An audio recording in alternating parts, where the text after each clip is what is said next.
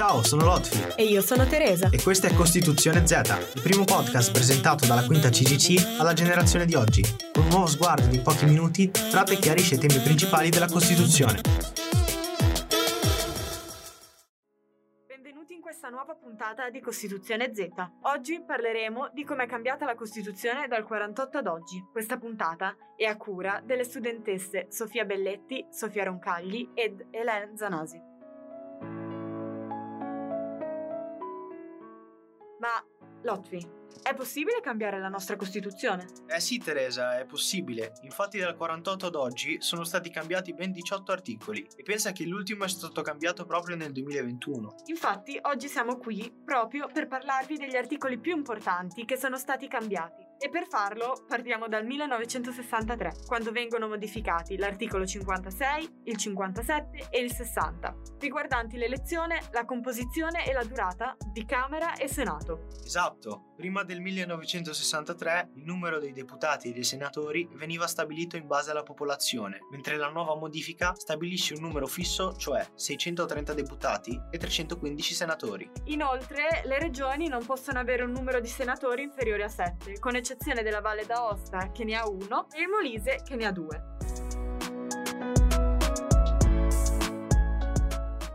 Bene ragazzi, dovete sapere però che dopo il 1963 ci fu una lunga pausa fino al 1989, sono più di vent'anni. Nel 1989 poi cambiarono un altro articolo. Tu Teresa sai qual è? Sì, è quello che stabilisce che il Presidente del Consiglio dei Ministri e i Ministri vengano sottoposti alla giurisdizione ordinaria anche se non sono più in carica. Esatto, stiamo parlando dell'articolo 96. Pensa che prima non erano processati, ma erano sottoposti allo stato d'accusa in seduta comune, cioè in Parlamento.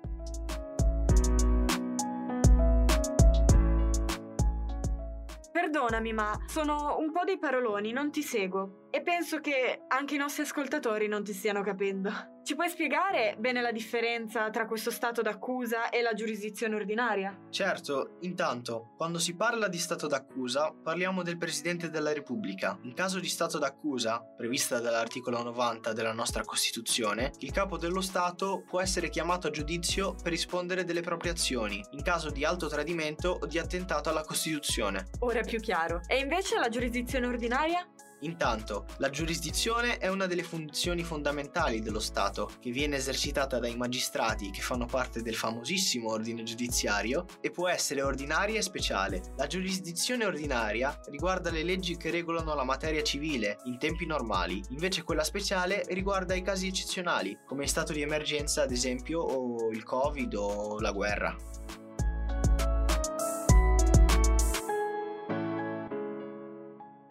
Grazie, ma andiamo avanti. Quando venne cambiato il prossimo articolo? Se non sbaglio, tra il 90 e il 91. Sì, precisamente nel 91 e venne modificato l'articolo 88, dove si stabilisce che il Presidente della Repubblica non possa sciogliere le Camere negli ultimi sei mesi del suo mandato. Esatto, e giusto per ricordarvelo, cari ascoltatori, il mandato del Presidente della Repubblica dura sette anni. L'ultimo articolo venne modificato nel 93 e fu l'articolo 68. Quest'ultimo è stato modificato dopo i fatti di Tangentopoli. Ferma, ferma, ferma. Spieghiamo che cos'è Tangentopoli prima di continuare. Forse qualcuno non la conosce neanche. Hai ragione, Lotfi. Tangentopoli, inoltre, viene utilizzato come termine per indicare la corruzione politica e questo termine venne coniato dopo l'arresto di Mario Chiesa, che fu un politico italiano degli anni 90, che venne arrestato per delle tangenti a Milano. L'arresto dei politici non fu cosa facile, non che ora lo sia, ma al tempo, anche solo per avviare delle indagini, serviva l'autorizzazione della Camera, mentre dopo la modifica di questo articolo, la Camera entra in gioco solo per perquisizioni e arresti. Nel 2002 viene abolita la tredicesima disposizione transitoria della Costituzione che prevedeva l'esilio per i discendenti della Casa di Savoia. Insomma, impediva loro di votare e di ricoprire cariche pubbliche ed elettive.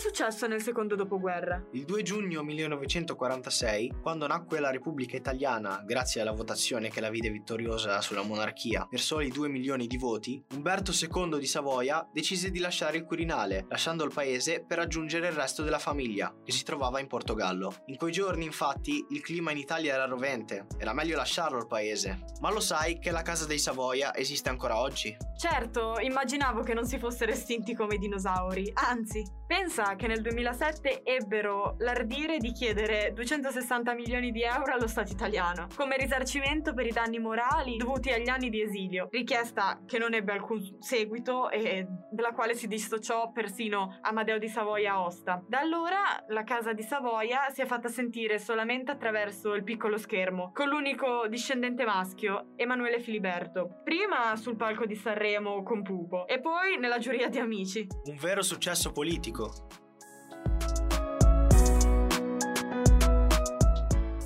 Spiegheremo gli ultimi tre articoli che vengono modificati. Inizi te, Lotfi. Bene, andremo a parlare delle pari opportunità. Nel 2003, finalmente, viene modificato l'articolo 51, dove la Repubblica promuove le pari opportunità tra uomini e donne. Teresa, spieghiamo ai nostri ascoltatori perché è stato necessario modificare l'articolo 51. In questa modifica, o meglio, integrazione della Costituzione, come dicevi prima, si sta parlando di pari opportunità. Già da tempo si è sempre cercato di trovare un punto d'incontro, quindi di garantire le parità di accesso fra uomini e donne agli uffici pubblici e alle cariche elettive. Se a noi pare molto strano che la presenza femminile nella sfera pubblica non ci sia, fino a quel momento le donne erano fuori dalla vita pubblica e anche quella politica. Ancora una volta, ascoltando queste, se possiamo possiamo dire storie, ci ricordiamo come al tempo le persone hanno lottato per i nostri diritti e soprattutto per i nostri doveri. Dobbiamo solo ringraziare queste persone.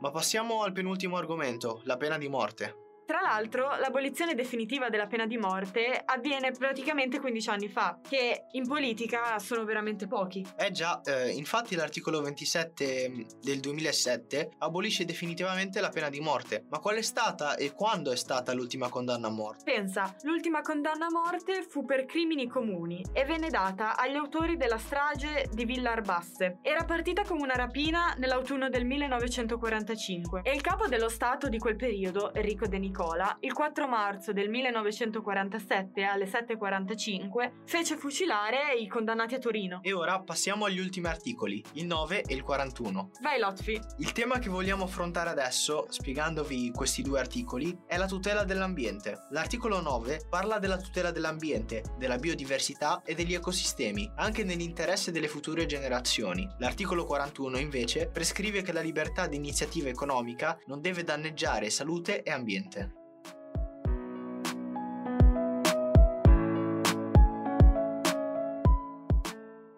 Oggi la puntata è finita. Grazie ancora per averci ascoltato e alla prossima puntata di Costituzione Z. Da me e Lotfi. Ciao. Ciao ciao. Per rimanere aggiornati, seguiteci sul nostro canale Instagram, Articoli Zero, il nostro account in collaborazione con la classe quinta BGC dell'Istituto Aldini Valeriani. Lasciate un like e commentate i nostri post utilizzando l'hashtag Costituzione Z. Iscrivetevi sul nostro canale di SoundCloud, Spotify e Google Podcast Costituzione Z per non perdere nessuna puntata.